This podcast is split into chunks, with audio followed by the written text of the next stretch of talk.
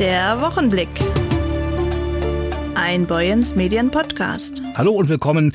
Das ist der Boyens Medien Wochenblick. Ich bin Jörg Lotze. Schön, dass Sie wieder reingeschaltet haben. Es ist Pfingsten und damit auch wieder Pfingstfest in Albersdorf. Eine der ganz großen Traditionen bei uns in Dithmarschen. Und der Volksfestvereinsvorsitzende Jörg Sticken betont, Start ist diesmal schon am Freitag. Also heute. Ja, für den Kurpark ja. Ähm, wir haben ja im letzten Jahr schon mal den Jahrmarkt als Lichterprobe gehabt. Und äh, das haben wir dieses Jahr ein bisschen ausgeweitet, dass wir hier auf der kleinen Bühne im Kurpark heute Abend dann äh, zwei Nachwuchsbands äh, präsentieren können. Wie viele Hände haben denn insgesamt angepackt und mitgewirkt beim Aufbau in diesen Tagen? Wir sind insgesamt knapp 70 Mitglieder im Verein und gestern Abend waren über 50 Leute hier und so ähnlich wird sich das jetzt die Woche durchziehen. Das Programm des bunten Reigens ist mal wieder picke, packe, voll an allen Pfingsttagen. Eines der Highlights am morgigen Sonnabend dürfte sicherlich der Auftritt von Mallorca-Star Mickey Krause sein. Schatzi, schenk mir ein Foto und Co. Das sind sie seine großen Hits. Hier ist Mickey Krause! Schatzi, schenk mir ein Foto!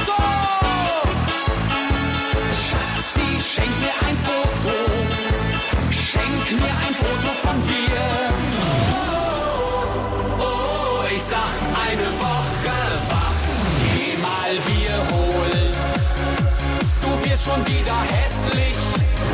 So nicht sagen, müsste ich nackt sehen. Leider zu viel an. So, ich muss zum Bäcker. Genau, das für den morgigen Tag, ja, für den Samstagabend im Showprogramm Mickey Krause. Jörg Sticken, mit wie vielen Besuchern rechnen Sie denn insgesamt an diesem Wochenende? Im kompletten Dorf kann man ja schlecht zählen wahrscheinlich, ne? Nee, im ganzen Dorf sicherlich nicht. Äh, da werden das etliche 10.000 sein, aber hier im Kurpark rechnen wir auch so irgendwie zwischen 7.000 und 10.000 Besucher, die hier sicherlich aufkreuzen werden. Und auch der diesjährige Umzug erfreut sich wieder bester Beteiligung. Ja, ich glaube, wir haben so gute 30 Ausstellungswagen und Gruppen, die sich beteiligen werden. Von daher freuen wir uns auf einen bunten und riesigen Umzug. Viele machen es nicht mehr. Der Albersdorfer Pfingstfestverein hält aber fest an der Tradition des Pfingstfestfeuerwerks. Ja, auf jeden Fall. Daran halten wir fest. Äh, Das ist dann am Samstagabend der Abschluss, äh, bevor es dann hier auf der kleinen Bühne noch ein bisschen mit Musik vom DJ weitergeht. Weiterhin auf dem Programm ein Kinderflohmarkt, der Jahrmarkt, Victoria, das Helene Fischer Double Nummer 1, die Big Magas, Tanz und Treff mit DJ Kono, der Ochse am Spieß, ein Frühshoppen mit der Liveband Rossi und Offel, die Kampfkunstschau von Lemons Martial Arts, eine Kinderdisco und, und, und vieles mehr.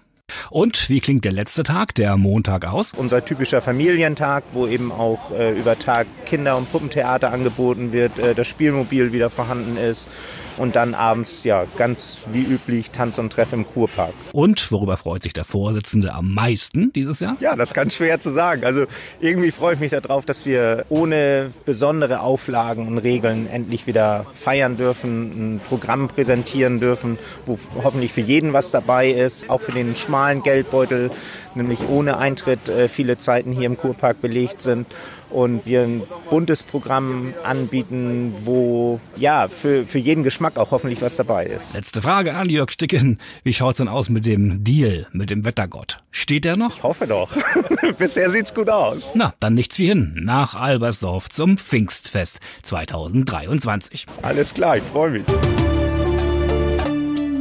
Mehr als eine halbe Million Euro ist seit 2004 durch die Brunsbüttler Watt-Olympiade an Benefizerlös zusammengekommen. Geld, das unter dem Motto Stark gegen Krebs den Krebsbetroffenen aus der Region zugute gekommen ist. Nicht nur schmutziger Sport, dargeboten von hunderten Athleten aus aller Herren Länder, hat zu diesem beachtlichen Erfolg beigetragen. Auch Musiker stellten sich in den vergangenen beiden Jahrzehnten immer wieder in den Dienst der guten Sache, unter anderem bei den an die Watt-Olympiade angedockten Wattstock-Festivals. Allen voran Fury in the Slaughterhouse. Die Furies waren nicht nur Wegbereiter, sondern auch Schrittmacher unserer Erfolgsgeschichte und über all die Jahre fest an unserer Seite, sagt Jens Rusch, Gründervater der Brunsbüttler Watt-Olympiade. Zweimal, 2006 und 2008, spielt er die Hannoveraner Band. Zu den großen Hits gehören zum Beispiel Time to Wonder oder Don't Forget These Days im ausverkauften Wattstock Zirkuszelt auf der Festwiese. This is not the time to wonder, Dass ihr Engagement für Stark gegen Krebs ihnen eine Herzensangelegenheit ist, das machen die Furies auch dadurch deutlich, dass sie die Watt-Olympiade und ihre Macher nun in einer bundesweiten Kampagne in den Blickpunkt rücken. Boyens Medienredakteur Brian Tode sprach mit Kai Wingenfelder von Fury und Jens Rusch. Kai, dann erklär mir doch mal bitte einmal euer Projekt. Was macht ihr genau? Was habt ihr vor? Ach, das Projekt heißt einfach Hope oder Hoffnung verändert alles und ist eigentlich daraus entstanden, dass wir festgestellt haben, dass in den Zeiten, in denen wir leben, ähm, Hoffnung etwas ist, was äh, wahnsinnig wichtig ist. Weil wir sehen alle die Probleme, die auf uns zukommen, mit denen wir leben müssen. Und äh, nach zwei Jahren Corona und äh, jetzt äh, knallt es in der Ukraine, passieren halt so Dinge, die man wirklich manchmal auch nicht in seinem Leben gebrauchen kann. Und das geht vielen, vielen Menschen sehr, sehr an die Niere. Und ich glaube, dass Hoffnung und Unterstützung und Empathie da die wichtigen Dinge sind, die im Leben momentan in dieser Gesellschaft gefragt sind. Also haben wir uns überlegt, was können wir tun, weil wir sind vom Glück verfolgt. Insofern, dass wir mit dem, was wir lieben, unser Geld verdienen können. Das ist ein Geschenk. Ja. Und wenn man was geschenkt kriegt, dann sollte man vielleicht auch irgendwas versuchen zurückzugeben. Und das versuchen wir mit diesem Projekt.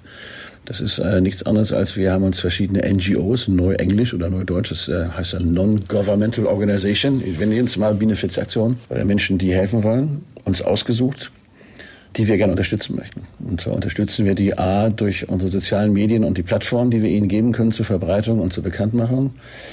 Und äh, B werden wir sie auch finanziell unterstützen, insofern, dass wir den auf unseren Konzerten, und zwar jede Organisation hat ein Konzert zugeordnet bekommen, äh, sich präsentieren können und wir mit den Veranstaltern eigentlich schon relativ weit überall im Rhein sind, dass die Pfandbiergläser nicht zurückgebracht werden, sondern die gehen in riesengroße Mülltonnen, die wir da aufstellen. Und hinterher geht dann nämlich derjenige, der an diesem Konzert äh, als NGO beteiligt ist, mit diesen ganzen Mülltonnen los und besorgt sich das Geld. Das wird aller Wahrscheinlichkeit zwischendurch machen müssen, weil meistens ist das ungefähr pro Becher sind das zwei Euro. Das sind Konzerte immer so im Rahmen zwischen 5.000 und 12.000 Leuten. Und wenn nur jeder einen Becher wegschmeißt, dann ist das auf alle Fälle etwas, womit jede Organisation was anfangen kann. Diese Organisationen sind weit gefächert. Das geht von Ubomi, die sitzen in Afrika und kümmern sich in Townships um kleine Kinder, ähm, bis hier stark gegen Krebs in Brunsbüttel. Oder auch äh, Union Berlin mit ihrer Stiftung, genauso wie Aktion Dunkelziffer und Sea Shepherd, die Wacken Foundation. Oder AMSOB, das ist eine Stiftung, die sich um Frauen kümmert, deren Brüste amputiert werden mussten aufgrund von Krebs und wie die damit psychisch dann weiterleben können und die sie unterstützt. Also wir haben wirklich alles drin. Selbst ein kleines Schwimmbad in Klenze, was geschlossen werden muss, das ist im Wendland. Aber das einzige oder der einzige Ort ist, wo, wo die Kids und die Jugendlichen noch hingehen können oder schwimmen lernen können und wo auch die alten Menschen hingehen können und wo vielleicht auch mal diese beiden Generationen zusammengebracht werden können. Und der Laden wird jetzt zugemacht und dann sitzt man im Wendland halt nur noch zu Hause und guckt Fernsehen und das versucht eine kleine Gruppierung von fünf, sechs Leuten zu verhindern. Und wir unterstützen die, weil vielleicht kann man damit das Schwimmen retten. Und das sind so Dinge, die haben wir uns jetzt auf die Fahne geschrieben und äh, die machen wir jetzt. Was bedeutet das äh, für Stark gegen Krebs, Jens, für euch, dass, dass ihr da so unterstützt werdet? Ja, einmal genau das, was Kai eben aufgezählt hat. Publizität spielt eine ganz große Rolle und auch Transparenz. Wir sind wohl eine der glaubwürdigsten Vereinigungen hier in Norddeutschland und das müssen wir auch ständig unter Beweis stellen. Und dieser Schulterschluss mit Fury in the Slaughterhouse, es ist ja nicht äh, das erste Mal ein Zusammentreffen. Wir haben ja schon etliche Sachen zusammen gemacht. Das deutet eben auch auf jenseitiges Vertrauen hin. Beide Konzepte sind absolut ehrenwert und dass wir damit reinkommen eben in, in dieses Konzept, das ist für uns wahnsinnig wertvoll. Das bestätigt uns auch in unserem Tun, denn wir müssen auch unsere eigenen Leute immer wieder motivieren. Und wir müssen Leute motivieren, die, wie wir vorhin schon in unserer kleinen Unterhaltung festgestellt haben, wir werden ja nicht jünger, ja. Das aber auch Wattstock und, und die Watteolympiade brauchen halt einfach frisches Blut.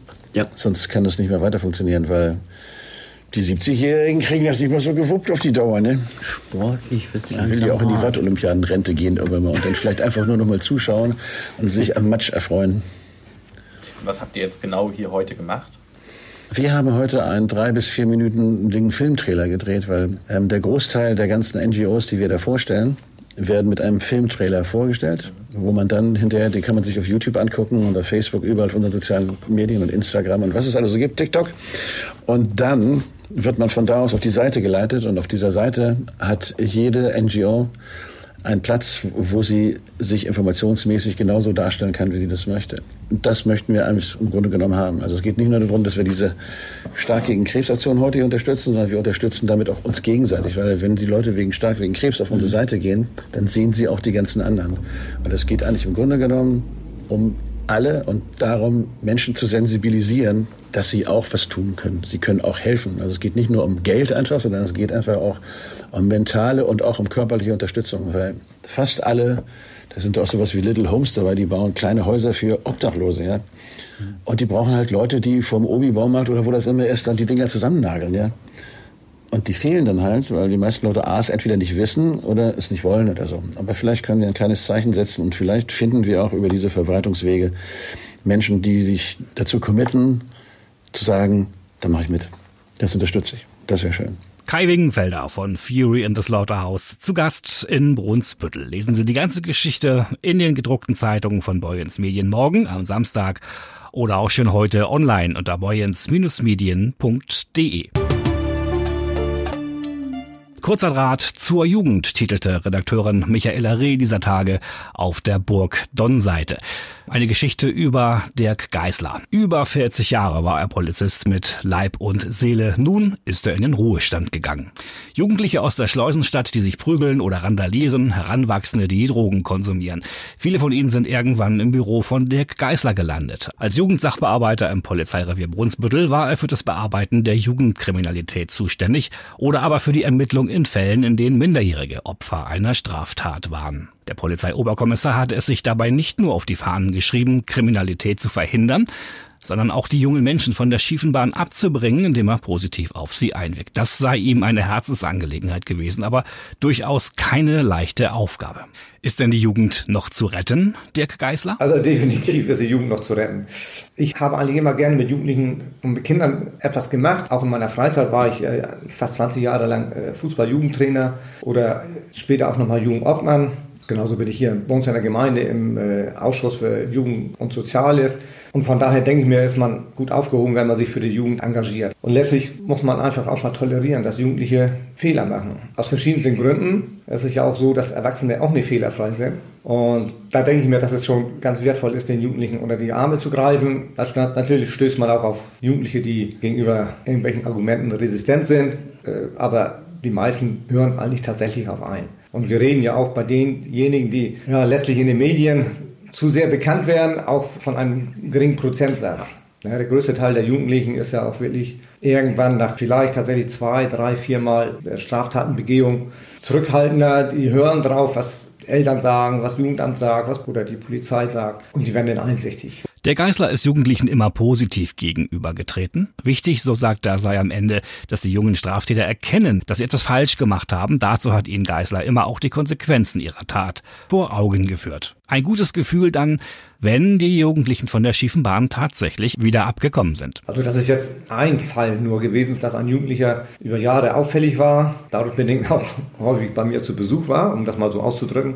Aber letztlich ich ihn auch mal antraf und er mir erzählte, dass er drogenfrei ist, dass er ein Praktikum in einem äh, Betrieb begonnen hat und seine Zielsetzung auch ist, tatsächlich dort eine Ausbildung zu machen. Das war natürlich am Anfang schnell dahergesagt, aber letztlich konnte ich feststellen, einige Monate später, dass es tatsächlich so war und dass er auch dabei geblieben ist. Und da muss ich sagen, das freut mich schon sehr, dass letztlich ja nicht nur meine, mein Einfluss geholfen hat, sondern ja auch der Einfluss von, von Jugendamt oder der Jugendgeristhilfe.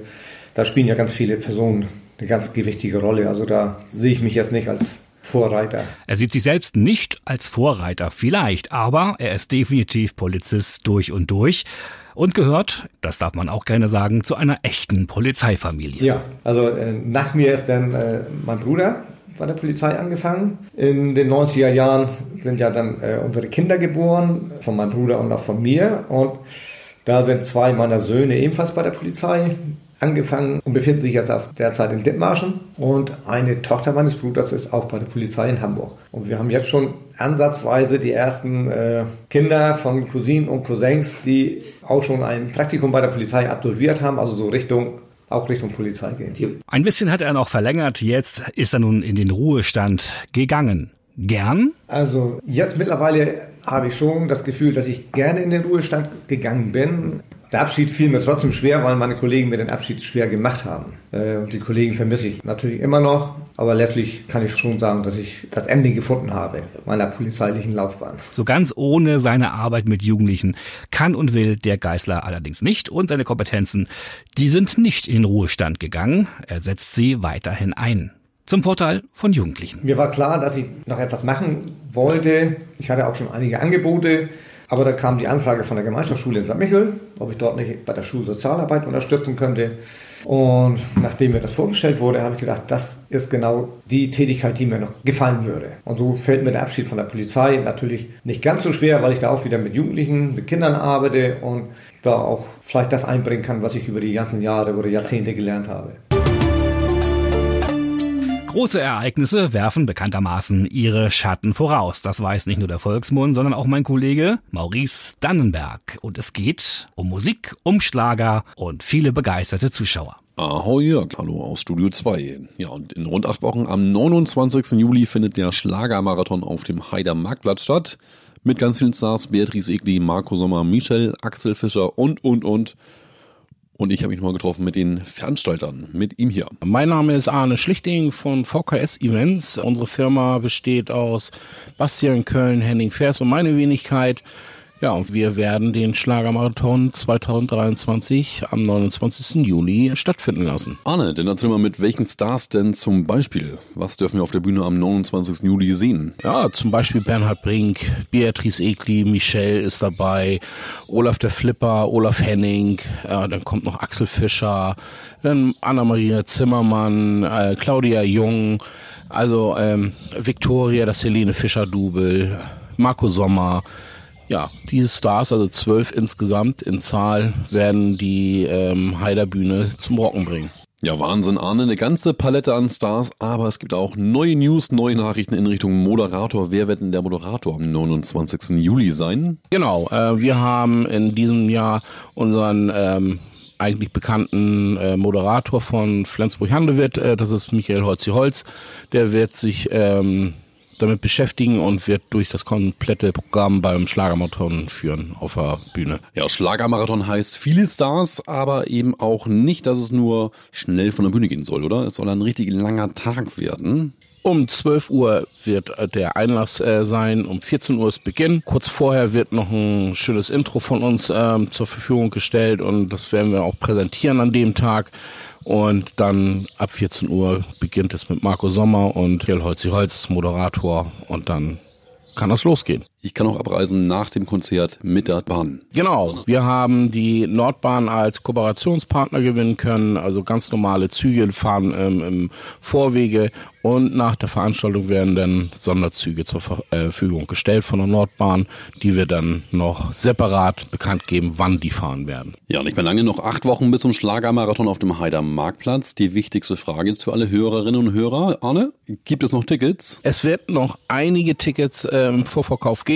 Karten wurden schon sehr gut gekauft. Also wer noch mit dabei sein möchte, kann natürlich noch Karten erwerben. Und ganz neue News auch für nächstes Jahr. Ihr seid noch nicht mal durch, aber ihr habt schon für nächstes Jahr zwei weitere Events geplant. 80er, 90er Party und den Schlagermarathon 2024.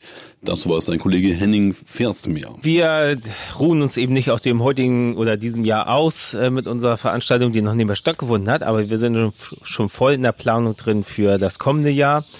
Und da setzen wir tatsächlich noch einen drauf. Äh, wir haben nicht nur den Schlagermarathon an sich, sondern haben am Freitag davor gezogen dann noch den äh, die 90er, 80er, 90er Party mit hochkarätigen Stars und da würde ich sagen, decken wir noch mal mehr ab und bieten ordentlich was. Warum denn im nächsten Jahr zwei Tage Party? Wir äh, decken mit dem Schlagermarathon ja schon recht breites Spektrum ab. Schlagermar äh, Schlagermusik von jung bis alt. Wir haben wirklich äh, aktuelle Künstler dabei. Wir haben wirklich die alten Hasen mit dabei. Aber das Musikgenre äh, bietet ja noch viel mehr. Und deshalb haben wir uns gedacht, eine gute Kombination dazu wäre die 80er, 90er Partymusik, die einfach auch jeder kennt. Da feiern heute auch noch genauso junge Leute zu wie die alten Hasen äh, die damals schon in der Disco dazu getanzt haben. Nächstes Jahr sind wir nicht schlechter und nicht weniger besetzt äh, für den äh, Samstag. Da haben wir wieder zwölf Stars auf dem Zettel mit äh, unter anderem äh, Vanessa Mai, Thomas Anders ist mit dabei, äh, Ross Anthony, Mike Leon Grosch und auch noch viele mehr. Und am Freitag äh, zur 80er, 90er Party haben wir Rednecks, die Hermes Houseband, Olli P., und denken, äh, da haben wir was Gutes auf die Beine gestellt. Erstmal aber der Schlagermarathon am 29. Juli auf dem Heider Marktplatz. Abschließende Frage. Warum sollte man unbedingt zum Schlagermarathon kommen? Ich glaube, dass wir einfach mit dieser Veranstaltung was machen, was so noch nirgendwo stattgefunden hat in diesem Umfang. Also, dass man irgendwo zu einem Konzert hingeht und da ein Star auftritt oder auch mal zwei, drei, das äh, kriegt man ja doch mal öfters geboten. Aber äh, so ein vollgepacktes Musikprogramm, wirklich zehn Stunden nonstop Musik. Es wird keine langweiligen Pausen dazwischen geben. Wenn irgendwelche Umbauten oder äh, zwischen den Stars irgendwelche Pausen auftreten, haben wir dafür auch noch einen DJ auf der Bühne. Es wird also nie langweilig und äh, es kann zu jeder Zeit, die zehn Stunden lang getanzt und gefeiert werden. Und ich hoffe, dass wir bestes Wetter dann haben und wir einfach eine richtig geile Party den ganzen Tag über auf dem Marktplatz in Heide haben. An Partys soll es uns in nächster Zeit in Dithmarschen also nicht mangeln. Wie gesagt, heute Abend startet das Pfingstfest in Albersdorf. Über die vollen Pfingsttage ist da eine Menge los. Vielleicht sehen wir uns ja dort. Das war der Wochenblick für heute. Die Redaktion hatten Brian Tode, Maurice Dannenberg, Michaela Reh und meine Wenigkeit. Ich bin Jörg Lotz und wünsche Ihnen nun ein tolles Wochenende, egal was Sie auch machen. Bis nächste Woche. Tschüss. Der Wochenblick. Ein Boyens Medien Podcast.